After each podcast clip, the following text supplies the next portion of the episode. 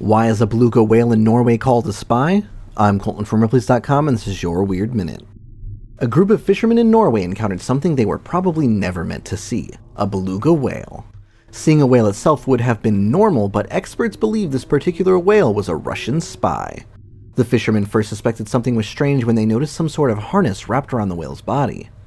While his mission is unknown, the whale seemed playful enough, swimming up to the men and letting them take off his spy gear before swimming away.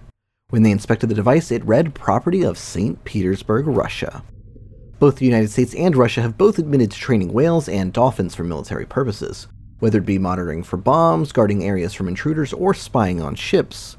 The harness seems to have once held a camera, but it had been lost during the whale's mission.